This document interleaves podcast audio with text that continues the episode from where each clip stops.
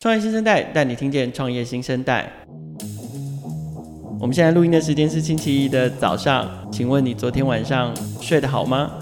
我相信很多人都会有睡不好的经验哦。那我们所谓的睡不好这件事情，除了失眠之外，其实不单单只是睡不着哦，也有人睡得太浅，多梦，频尿，然后或者是太早起。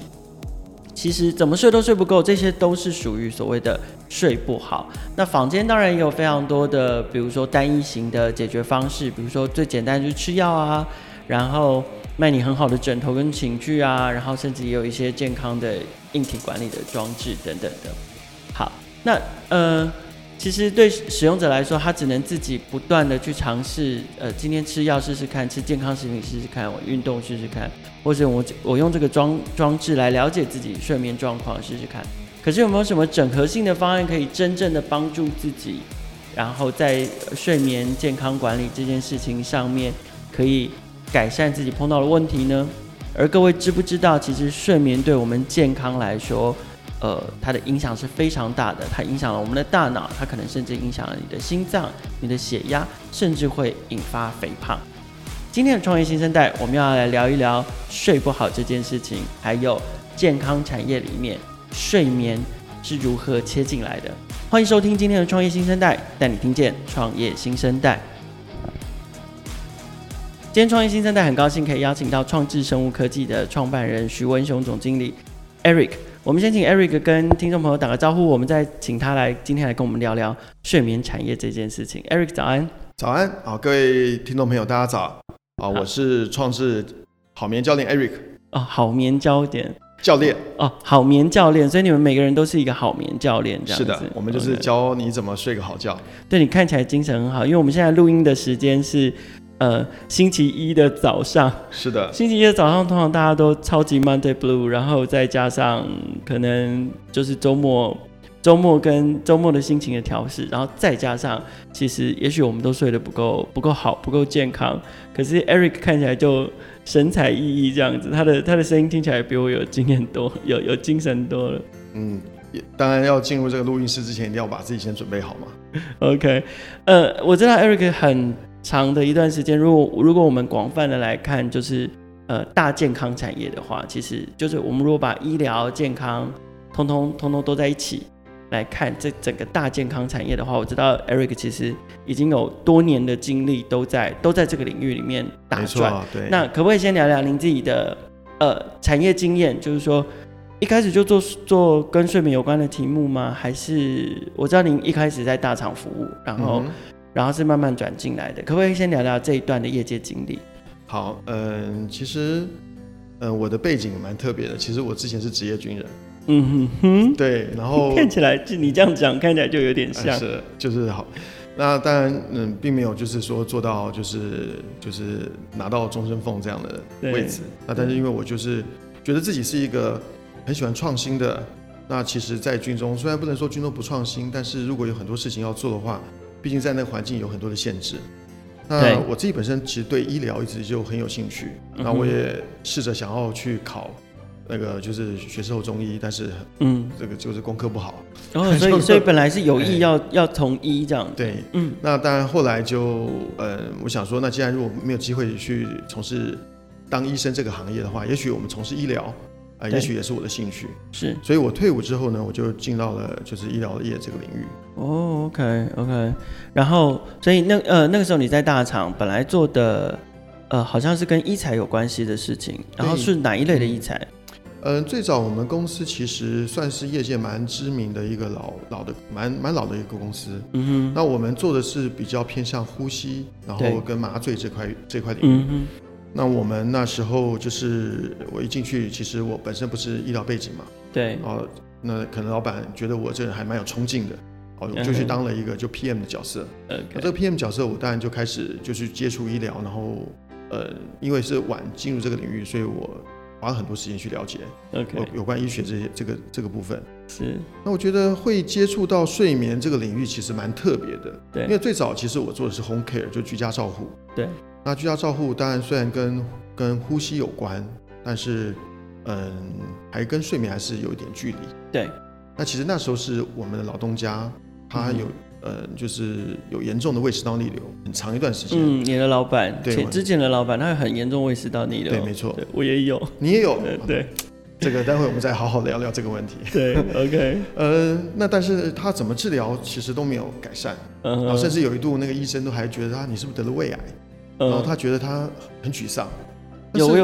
有一阵子超严重的时候，我就怀疑，靠，到底是不是发生什么问题啊？怎么会胃病这么严重？对对对对对。后来就可能就刚好碰到对的医师，然后那个医师就跟他讲说，你要不要去做个睡眠检查？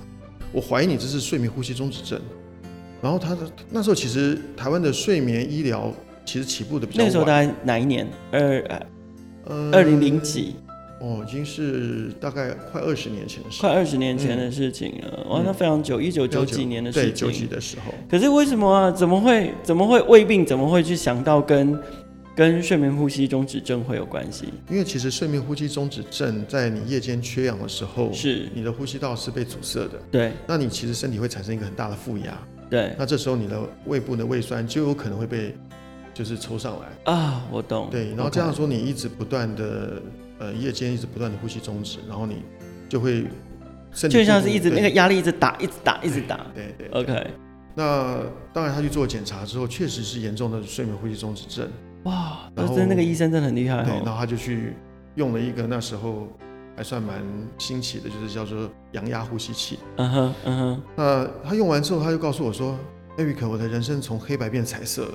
我觉得这东西太棒了，眼睛变亮了，对，脑袋变聪明了，考试也100分了呢。然后重点又可以继续喝酒了，又可以继续喝酒，因为胃病好了。对，胃病好了。OK。然后他那时候还决定要发展这个产业。然后因为那时候我就是负责业务团队嘛，我说 Eric 你去成立一个这个有关于阳压呼吸器的销售部门。然后主要是针对可能睡不好的人，有睡眠呼吸中止症的人。没错没错。OK， 所以你就意外的就一样是从呼吸的 home care， 对，但是就开始切到了用呼吸来做睡眠呼吸中止症治疗的跑道去赛道去。没错。然后那个时候其实在进入这个睡眠呼吸中止症这个治疗的这个市场，其实我们起步其实不算早啊，不算、对，不算早。其实那时候台湾已经有几家厂商在里面做。是。那我最早其实只是为了做市场差异化，好，所以我们就想说，那我们就提供一个就是居家快筛服务啊。哇，快筛！现在快筛这两字也很红，很红，对对。然后那时候我们希望说，不要等到医院他做的检查，因为你想想看，我们自己在做医疗市场的人，我们老板都对这个产业不是那么熟悉，所以那时候呢，其实要等到医师把这样的人找出来，然后再把这样的患者交到我们手上协助的时候，其实已经很晚了。我们希望能够在更早的，然后我们直接进入到社区，然后从社区里面去发掘这样的潜在的患者。所以最早其实纯粹只是 business model。对对。那但是后来我们在做这个市场的时候，我发现到其实整个睡眠的这个领域，它是牵一发动全身。对。那你很多的疾病其实确实就像胃食道逆流，你刚刚也没想到它其实跟睡眠是有关系的，完全没想到。那我越做越久，我就开始发现到说这个领域市场是很大的，然后它的学问是很深的，很渊博。那刚好就有医师就提到说，你们公司既然有在做这个前端的这个快筛，对，那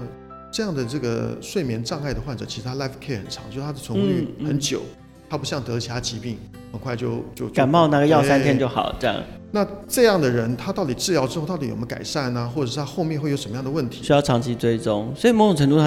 他像是慢性病。确实。在国外很多其实已经是把睡眠障碍当成慢性病在做管理了。对。然后那时候医院就希望我们能够提供这样的服务。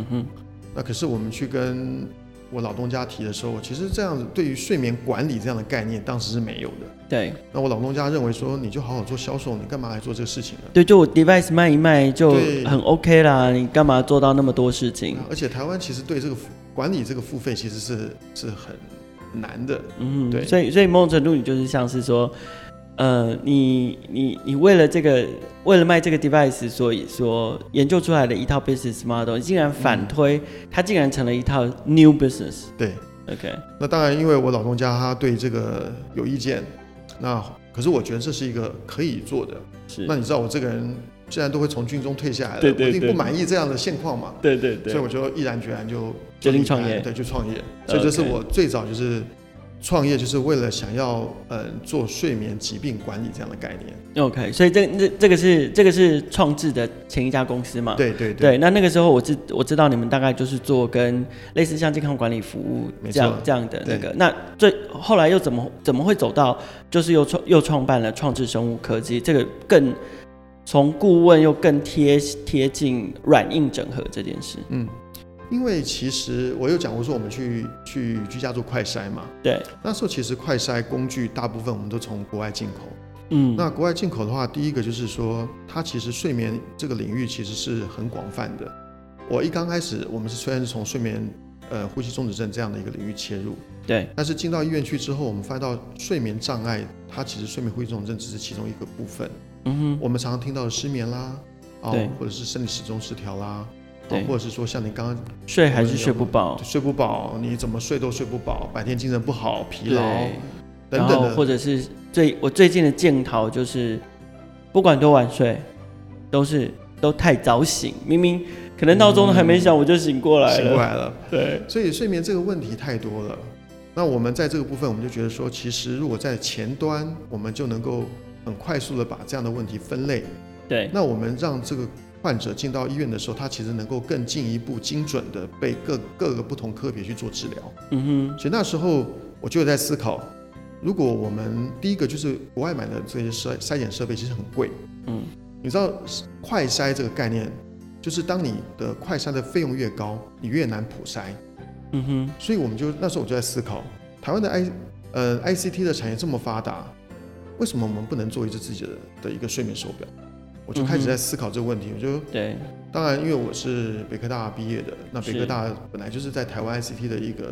产业的一个龙头嘛，嗯嗯，那我就回学校去找我的教授问说，哎，我们北科大有没有这样的技术？刚好哦，那时候北科大其实就已经有成立一家专门在做穿戴装置的一家公司，叫东兴一电，嗯，那时候我就想说，那我们有没有机会跟这家公司合作，然后来研发我们自己的睡眠手表？对 ，OK， 所以那个时候就决定说结合创智本来的 know-how， 然后再加上动心一点有这样的硬体的强项，然后加起来就会变成是一个软硬整合的超强战队这样子。对，没错。那刚好我在前一家公司其实纯粹只是在做睡眠疾病管理嘛， 对。那如果说要切入一个所谓的研发，那其实它是跨了一个完全不同领域。嗯，那另外推动我创智成立的另外一个原因是说，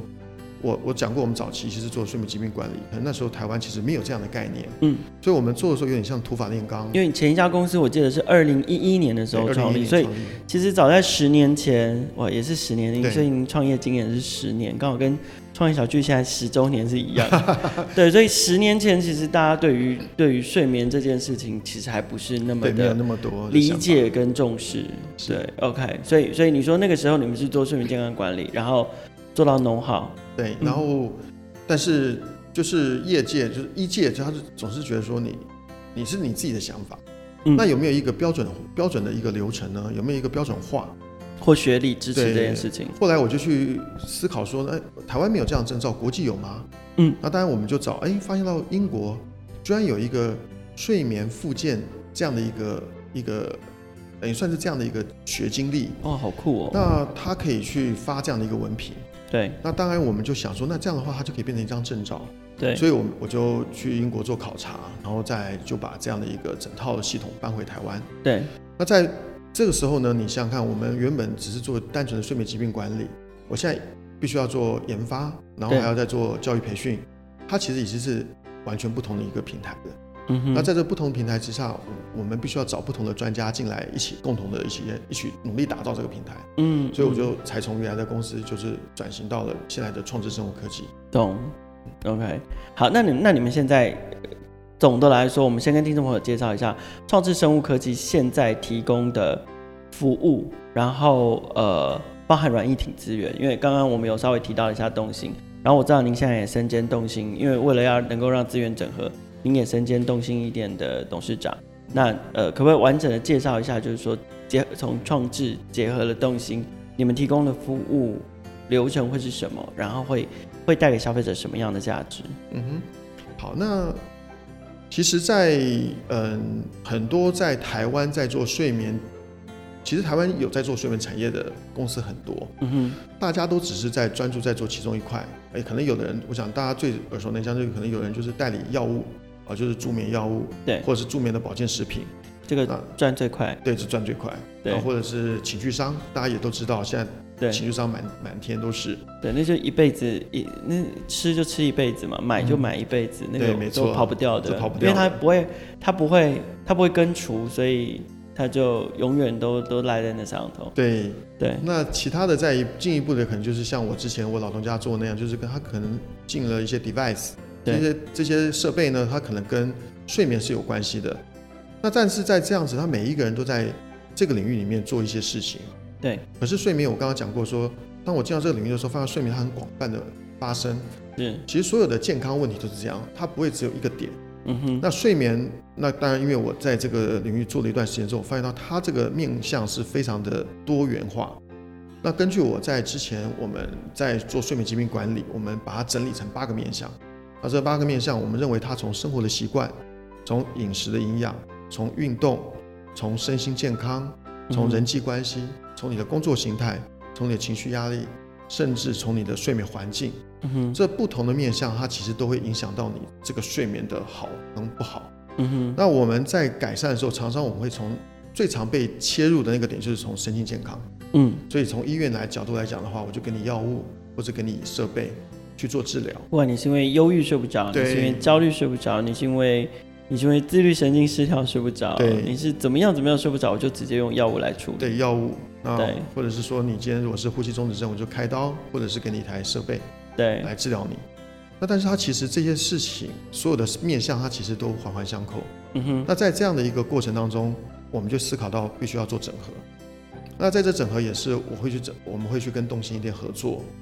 的烂商。那在跟动心一店合作的过程，其实也蛮有趣的。就是最早其实我们为什么会想要做自己 的手表，对，其实它有一个缘起，就是我们本来在106年的时候，其实我们有一个契机。那时候在中国的江苏大学，他知道我们在做这一块领域做了一段时间，对，他希望跟我们合作做一个计划，在常州市的一个5禁区做一个比较小区的一个筛检的服务，然后也是跟睡眠有关，对，跟睡眠有关的。然后筛出来之后，那江苏大学那时候是打算跟我们的就是北医这边合作，一起来做这个案子。那但是那时候呢，我们就去思考了一个问题，因为他提出的筛检人数是2万人，我们是不太可能以当时的 device 是不可能完成这样的一个服务的，所以我们就才会去跟动心一店讨论到说，我们怎么样制作出一支既便宜，然后又能够在很短时间之内能够快速的筛检出不同的睡眠的问题。因为在那之前，动心一店做的是跟心血管，对，跟心血管监测有关的，那个时候还没有做到跟呼吸有关，跟睡眠有关，对，没错。那所以这个时候我们介入去之后呢，那当然那时候动心一店刚好也在思考它的商业模式啊，毕竟它从103年创业到106年，他们一直在研发穿戴装置，但是我们都知道穿戴装置最大的问题就是它使用场景不确定。因为不确定使用场景，就会造成你的使用者粘着度不高。那在这个部分呢，当然在那时候我去找他的时候，我们也去，你要让他从原来资源转移到睡眠这个资源，其实要花点时间的，所以我们也去做了一些说服。那当我们跟他们这些股东讨论的时候，当然我自己本身也是北科大的校友嘛，所以也有机会接触到他们动心一店幕后的这些股东们。当我跟他们讨论到睡眠这个产业，他们觉得是可以往这边方向发展，所以我们就开始一起来合作，来打造这只睡眠手表。 OK， 那可是除了整合硬体的需求，整合共同研发一个能够从源头就开始监测病人健康状况的一个硬体之外，其实产业链里面不单单只有硬体这样资源嘛，所以包含了医师的整合，医师诊断，对，然后包含了您刚刚提到，你看那么多种面向，还跟饮食有关系，它可能跟运动有关系，然后它可能还跟比如说情绪管理等等都有关系。就是这些不同领域整个产业过程中，因为创智生物科技既然要做一个整合的解决方案，那变成是最挑战，要做平台最挑战的一样是整合资源，所以其他的资源你们是怎么把它整合进来的？我觉得这个有一个很好的契机，就是在2019年的时候，那时候经济部中小企业处他们一直在推动一个所谓生态系的概念。对。那我们在去年的时候呢，那这个经济部中小企业处就遴选我们跟东兴电这两家公司，变成了一个睡眠健康好眠这样的一个生态系。那时候我们 的场景就是您刚讲的，我们有一个硬体，然后我们一个服务的一个软体的一个软实力，我们把它整合成一个平台，然后在这个平台上面呢，我们再邀请各个在这个领域的一个专业 的产业的人士进来到这个平台。对，我们可以透过一个打包的方式，把所有不同面向的服务推给对睡眠需求的这些客户。那所以我们在这个生态系当中，刚好就让我们之前创智想要去做的这样的服务，就在这个平台上做了一个初步的实现。OK。所以这个是你们整合资源的方式。好，那回到需求端，就是比如说像我，我就觉得今天听完好心动哦，我觉得我好像需要好好整治一下我的睡眠跟我的脑袋，不然常常早上啊，不管因为我已经算是晚上班了，我大概就是9点多10点左右才上班，所以我其实算是晚起的人，可是还是常常。不见得是每天啦，但是有时候就是会今天整个状况就是不对，很明显的头昏脑胀啊，思绪就是不够的流畅啊，对，像这样。那假如说像我这样的人，好，那我接触到创智生物科技的整体的服务跟解决方案，我的那个服务场景大概会是什么？当然，第一个，我们还是会先透过我们的睡眠管理师。好，那这个是经过我们整个教育训练认证完成的睡眠管理师，先对你做一些简单的咨询，那了解你的问题之后，我们会提供你一些简单的问卷，那这些问卷去了解你现在的整个睡眠形态，还有你的生活形态，以及你这个可能会对你睡眠影响的问题是什么。然后从这里我们会再整理一个简单的一个结果之后呢，我们会给你一个就是睡眠手表，就我们刚刚讲的，就是东兴电做的这是睡眠手表，您就回去，然后戴个3天到5天，我们再回来从你的数据里面结合你的问卷，我们整理出资料之后，我们交给睡眠专科医师。那睡眠专科医师就会针对你这样的一个问题，提供你可能的解决方案。那当然，这些解决方案它也有可能它还是会用药物或者是用一些设备来做协助。那如果说今天药物跟设备呢，它不是一个你想要使用的方式，你可能想要用更自然的、更简单的方法，更就是用靠自己的方式的话，我们就会提供刚刚讲的我们不同的面向。可能我们觉得你可能饮食或者生活习惯出一些问题，像你刚刚讲的，你常常就晚睡，然后晚起，那这可能在生活习惯上可能必须做一些调整。是。那也许我们会觉得说你的运动量不够，导致你体内的血清素浓度可能不够，我们也可能会帮你做一些运动的一些设计。对，那也有可能你的营养我们会帮你做一些调整。那另外呢，就是说现代人就营养过剩。那当然其实睡眠环境也是一个非常重要的部分。那当然现在目前睡眠环境要去介入其实是有些困难，因为每个人的环境其实空间的问题啦，还有它环境四周的环境的问题啊，不是那么容易的处理，但是我们还是会提供一些简单的建议。OK， 所以这个就是如果说消费者接触到创智之后，他可以享受到的服务，没错，就是这样全方位的顾问，然后同时，但是这个顾问并不单单只是，就是我们过去比较，应该是说它是一个科学化的管理这件事情，对，没错，先经过科学化的管理之后，然后再辅佐相当多不同领域了，从营养、运动、医学、心理的这些健康，这些专业，然后来提供的完整的顾问服务，这样。对，你刚刚讲到一个很重要，就是它是一个科学化。为什么是科学化？因为在整个服务的过程当中，我们会用这只睡眠手表，然后去监测你在这段服务过程当中你的睡眠改善程度。那我要怎么？虽然说今天我们节目是听的，不是视觉，但是我们可不可以稍微讲解一下？因为其实现场 Eric 有带来了手表，然后我们可不可以讲解一下我们用讲的说给大家听好了。好，我们怎么使用这只手表？没问题，带上来，然后就好了。OK， 它上面好像还接了一个类似很像我们我不知道大家在那个在医院急诊的时候。侦测血氧的一个，侦测血氧就夹在手指头上面的那个东西，然后血氧如果好像不到90就会开始哔哔叫，对，所以它哇，这只手表它还可以外接一个血氧的侦测器，对，没错。OK， 好，那请 Eric 帮我们说一下。那我就简单再介绍一下，很多人都在问说，那其实坊间有很多的像 Apple Watch 啦，或是小米啊，他们也可以侦测睡眠，那跟你的手表有什么不一样？对，其实最大的问题就是因为。外面坊间的所有的手表，他们是以 consumer 就是 3C 或是一般的就是生活上的应用为主，他们其实是一只运动手表。那运动手表要侦测睡眠其实是不太一样的领域。那在睡眠的时候呢，我们必须要看的第一个就是你的睡眠的动量。那睡眠动量跟白天的活动量是完全不同的。睡眠动量是非常微小的，所以我们在这个手表设计上的时候，它既然是以睡眠为主，那所以它就必须要侦测你在夜间很微小的体动，而且我们取样频率是很高，我们是每秒钟都在取你的动量，每秒钟，对， okay， 而且我们每秒还不只取一个频率，不只取一个样本，所以我们会很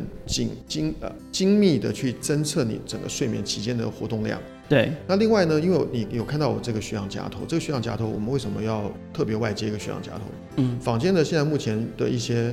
除非医疗等级的手表之外，一般非医疗等级他们都是用反射式的血氧，其实它那个是不准确的。那我们透过血氧夹头，第一个就是它很精准的去能够把你血中的氧气浓度侦测出来，第二个它透过侦测的过程中，它可以去计算你的心率。那这个心率呢，我们可以透过心率计算，它整个晚上它会去计算你的我们所谓的心变异率。这心变异率计算出来之后，它再去根据你的体动去换算出来你整个晚上的睡眠周期。那所以在这个整个晚上睡眠周期，就可以知道你的浅眠熟睡的状况，甚至还可以看到你的我们俗称的所谓的做梦期，就是所谓的快速动眼期。那在这些分类出来之后，才会正精准的知道你整个晚上睡眠的形态。这背后演算法很不容易。对，很不容易。然后再加上说，它还加上了我们侦测你的血氧，能够看到你夜间可能缺氧的。我刚刚讲到睡眠呼吸中止症严重程度，呼吸中止症严重的情况之下，你可能会因为缺氧而觉醒。然后你也可能会缺氧而造成血氧浓度下降，然后后面会衍生了很多的问题。那我们透过几个晚上的监测之后，我们就可以大概知道说你晚上的睡眠形态和引起你睡眠障碍的可能性是什么。那再搭配我们刚刚前面的一些生活的问卷啊，或是你的一些我们的一些做的一些量表，我们就可以比较精准的去了解你现在影响你睡眠的可能问题在什么地方。所以基本上手表跟这个血氧的夹头，我们就戴在同一手，然后夹在戴手表那一手的食指上面。对，没错。OK， 它是戴哪一只指头，其实都没有关系。对，就看那个手的大小这样。那可会不会睡一睡翻身或什么脱落？哦，对，所以我们在这个部分就是有很多坊间的一些手表应该不会脱落啦，担心的是血氧夹头会脱落。我们这个就是因为之前我们其实我讲过，我们之前都是用进口的一些设备来做侦测，我们就是根据之前的经验，所以我们在做了一些修改。所以我们就是做为了预防它会夜间脱落的问题，会更量身打造一点。但是而且反正这样的监测它也不会是只有一天两天嘛，它是长期的，所以它必须要累积到长时间的数据来做演算，会更精准。对。OK， 那消费者需要买这个手表，还是他可以用租的？基本上我们这个手表有两个场景可以使用。第一个场景就是它可能会在医疗院所，可能从你家隔壁的诊所，对，哦，或者是药局，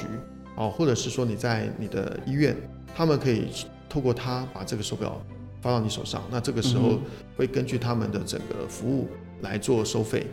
那另外一个模式就是我们公司自己本身也在推动一个就是所谓睡眠筛检的一个服务。对，你可以跟我们购买睡眠筛检的一个这样的服务，但是我们提供给你的数据之后，也是会让你去挂睡眠专科门诊的医师去看他的报告。对。OK， 那所以等于是就是用租的，对，用租的在方案里面。可是当然另外一个方案，我们其实还是可以鼓励消费者就直接采购这个产品嘛，因为因为其实它除了睡眠之外，你把血氧浓度拔掉，它对你来说，它还是可以当成一个健康手表，它可以量测你的自律神经。对啊，没错，对啊，所以这等于是另外就看消费者自己的选择这样子。是，他如果只是单单想要解决他的睡眠问题，那也许是采用你们的这个一整套的整合性的方案。没错。然后手表的话就是包含在方案里面是在租赁的，但是如果说他在乎的是他自己的全身的健康、长期的健康。或终生的健康，那他就其实 就可以选择采购手表。确实最近有一些 VIP 的客户，他们有主动跟我们提到采购手表的问题，因为当时我们也思考到这个手表毕竟它不是像一般的运动手表，所以它不是价美物廉这样的，当然为一般人接受，所以我们基本上不是以卖一般的消费者，不是， 对，就是这个不是你们的主力的客户这样子。好，那所以那我们就聊回来商业模式。所以在这样的情况下，整个创智生物科技的商业模式就会是以方案的推广，然后那有没有什么延伸的商业效益或者是商业价值？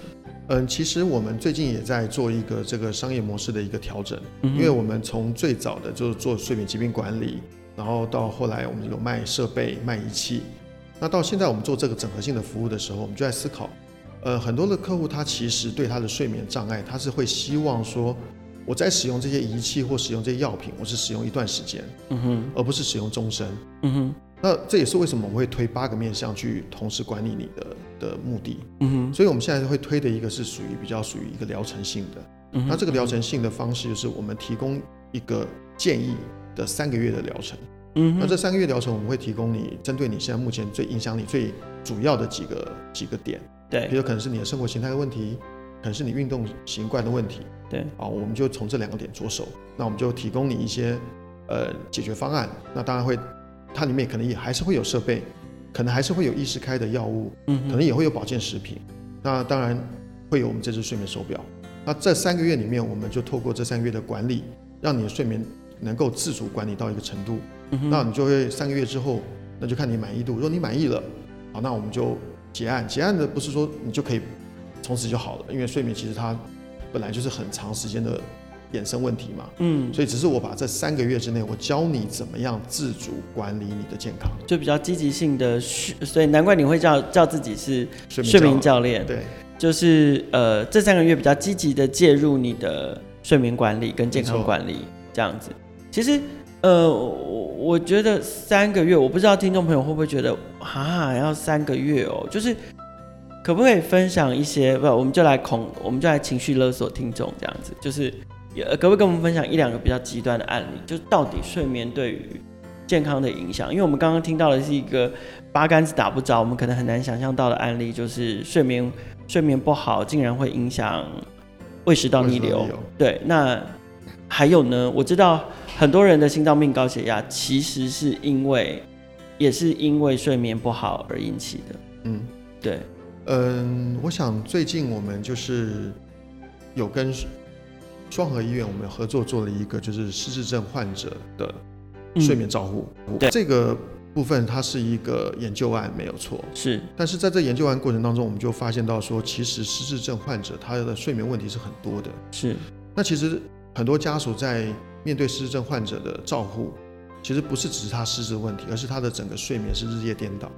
对，那家属呢，他白天工作很累，回到家里的时候，这个患者他晚上是不睡觉的，对，他晚上不睡觉的时候，他本身又是失智的状况，他可能会发生很多的危险，那他可能会就走出去就走失了，对，所以患者家属晚上必须还要提心吊胆去照顾他，对，所以我们就在思考，如果我们能够协助这些患者去调整他的睡眠的问题，那也许会对家属的照顾会有很大的帮助，那在这个部分其实我们就有案例，就是有的家属，他确实跟我们反映说，他的妈妈本来是，一到傍晚的时候，他的情绪很躁动，然后晚上他也不睡觉。那当然我们知道说，这个就是一般失智症患者常会碰到落日症候群。对。那我们就帮他做了一些光照以及他的脑部的微电流的刺激调整。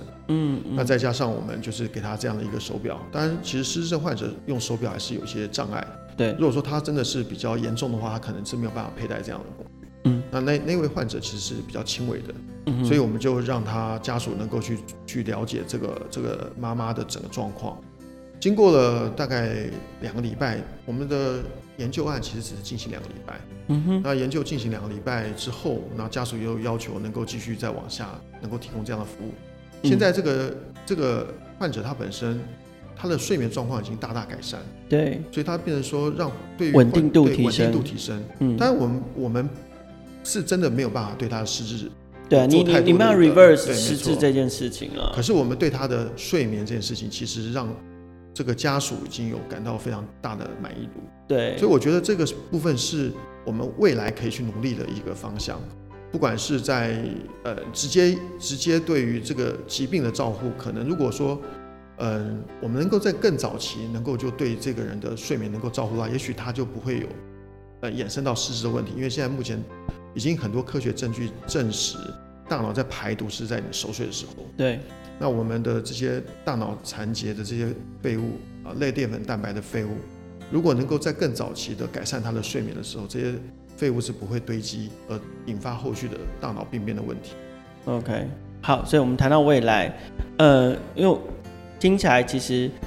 听众朋友听到现在应该可以了解到，就是说创智生物科技其实已经还蛮早的，就是可能在整个这个睡眠管理睡眠健康的这个领域里面，蛮早就推出这样的整合性的概念或整合性的平台了。那当然刚刚 Eric 也分享了一些前因后果，让我们会了解到就是说，为什么在整个 大健康产业里面用整合性平台来服务那个有睡眠障碍的人，他的难处跟挑战在哪里。可是当然同时我们进到了我们推出这样的一个整合性平台，对我们来说也是一个新的机会。所以接下来想要了解是，对创智来说，你们接下来未来的发展的面向会是什么？其实，刚刚讲那个整合性的，其实这样的概念在台湾算是起步，它也算是很早、很新的一个样的一个服务模式。你要就像您刚刚讲，我客户愿不愿意花3个月的时间来调整自己的这样的一个睡眠的模式？那其实当然我们也是因为有很多的需求来呼唤我们才开始设计这样的一个模式。哦，所以你觉得对你们来说，接触消费者或者是找到消费者、找到需求并不难，因为其实这样的需求越来越多了。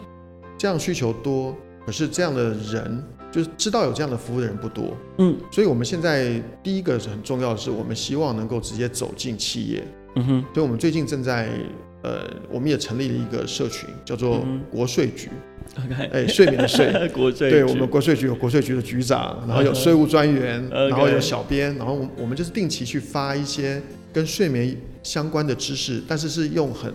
很就是平易的，对，有点像是用 social media 来做卫教的概念，对。然后我们会有图文并茂，然后我们也会邀请医师专家来接受我们的采访，对，然后有文章有影片露出，所以我们会想要先做这样的一个事情的推广。我觉得教育是最重要的，对，先教育我们的消费者，知道我们有在做这个事情，然后这件事情对他来讲是很重要，所以我们先从这一块。然后接下来我们会希望就是这是线上嘛，那我们从实体，我们会去拜访企业，那因为我们本来就跟医院有很多的合作，我们会跟医院一起合作，然后走到企业里面去，然后来帮他们做一些卫教，然后做一些演讲，然后让他们从健康的角度来看待睡眠这件事情。那最重要的是睡得好，他的生产力自然就高，真的睡得好，他的情绪好，但也会对整个工作的氛围相对的是能够提升，氛围效率生产力都会提高。我们希望把这样的观念能够让我们的很多的企业主能够知道，如果他的员工睡得好，对他来讲绝对是好事。而且这样也减低管理成本。是的，少了一些迟到啊、请假啊，然后浑水摸鱼啊，也不是说浑水摸鱼啊，就是说当你脑袋还不是很清楚的时候，你就会懒懒的，然后想说啊，先去买个咖啡，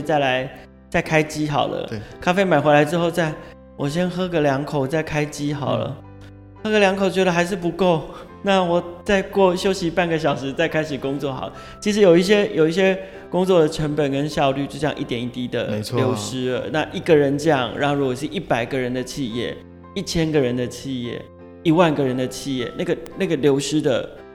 流失的隐藏在里面的这些看不见的成本其实非常非常惊人，非常大。对，我们有很多的客户是直接就是一些上市柜的公司的老板，是，那他们自己本身对我们这样的服务是非常的认同的，所以我们也希望借着他们的力量，然后从几家企业我们开始先去做这样的服务，嗯，然后从这里面能够从把睡眠跟健康跟生产力哦，把它做成一个连结，那这样的话我们就能够让更多的企业主能够关心他们的员工，他到底睡得好还是睡不好？嗯哼，那不是说只是说，提供他一个Win 啊，或提供他一个跑步机啊，对，他觉得就可以对这些员工提供了很好的身心的照顾。对 ，OK， 所以这个就是接下来创智生物科技的主要分享方向。除了 To C 端，我们会透过 Social Media 国税局来进行强力的推广跟教育之外。另外一个 to B 端，我们等于是 B to B to C 的方式。那你们也会希望，就是说，大型的企业可不可以把这样的一个睡眠健康管理或咨询纳入企业的福利里面？我们创智本身就是 EAP， 就是说员工协助方案协会的会员。Oh, okay. 那我们其实也是员工协助方案的资源，所谓资源就是。当你家公司的 HR 他如果觉得说他需要提供他的员工协助的时候，我们是他的资源。嗯哼，那在这个部分呢，我们其实也跟很多的 EAP 的公司我们一起合作，对于企业做这样的服务。嗯哼，所以如果企业他能够知道说其实员工的睡眠对他的生产力还有对他的整个职场环境是有帮助的话，我相信很多的企业主他会乐意把这样的东西推进他们的企业里面。那但在这个部分的话，我想我们还希望在整合的，就是说我们目前也是在积极的找到一些能够跟我们一起合作的诊所，我们希望能够做成一个这样睡眠的一个类似像睡眠的一个医疗的一个从健康的，因为你在健康里面找到了需要服务的人之后，你必须要后面服务的团队，对，要把它接上去，要把它接上去，所以我们就也在积极的整合一些诊所来。能够让每一个民众，他不一定要真的到大医院去，他可以在他旁边的诊所，他就可以得到他的服务。那这样的话，对于一般人来讲的话，睡眠就不是那么难了，他就是很简单的能够得到咨询，然后得到专业人士的提供协助。今天非常谢谢创智生物科技的 Eric 来跟我们分享创智生物科技所提供的这个完整的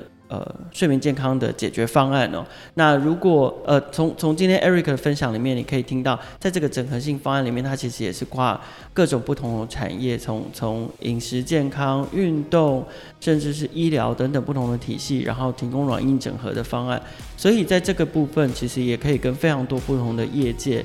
相互的结合，然后从这里面发现更多的商业机会。所以如果你是跨产业的业者，想要跟创智生物科技合作的话，其实可以上网搜寻创智生物科技，然后跟他们接触，看看彼此之间有没有什么合作的机会点。当然如果你是一般的消费者，你有睡不好的困扰，可以上他们的粉丝团，叫做国税局，那个税是睡觉的税，从国税局的粉丝团上面了解到更多睡眠障碍的成因，然后希望可以解决你的睡眠问题。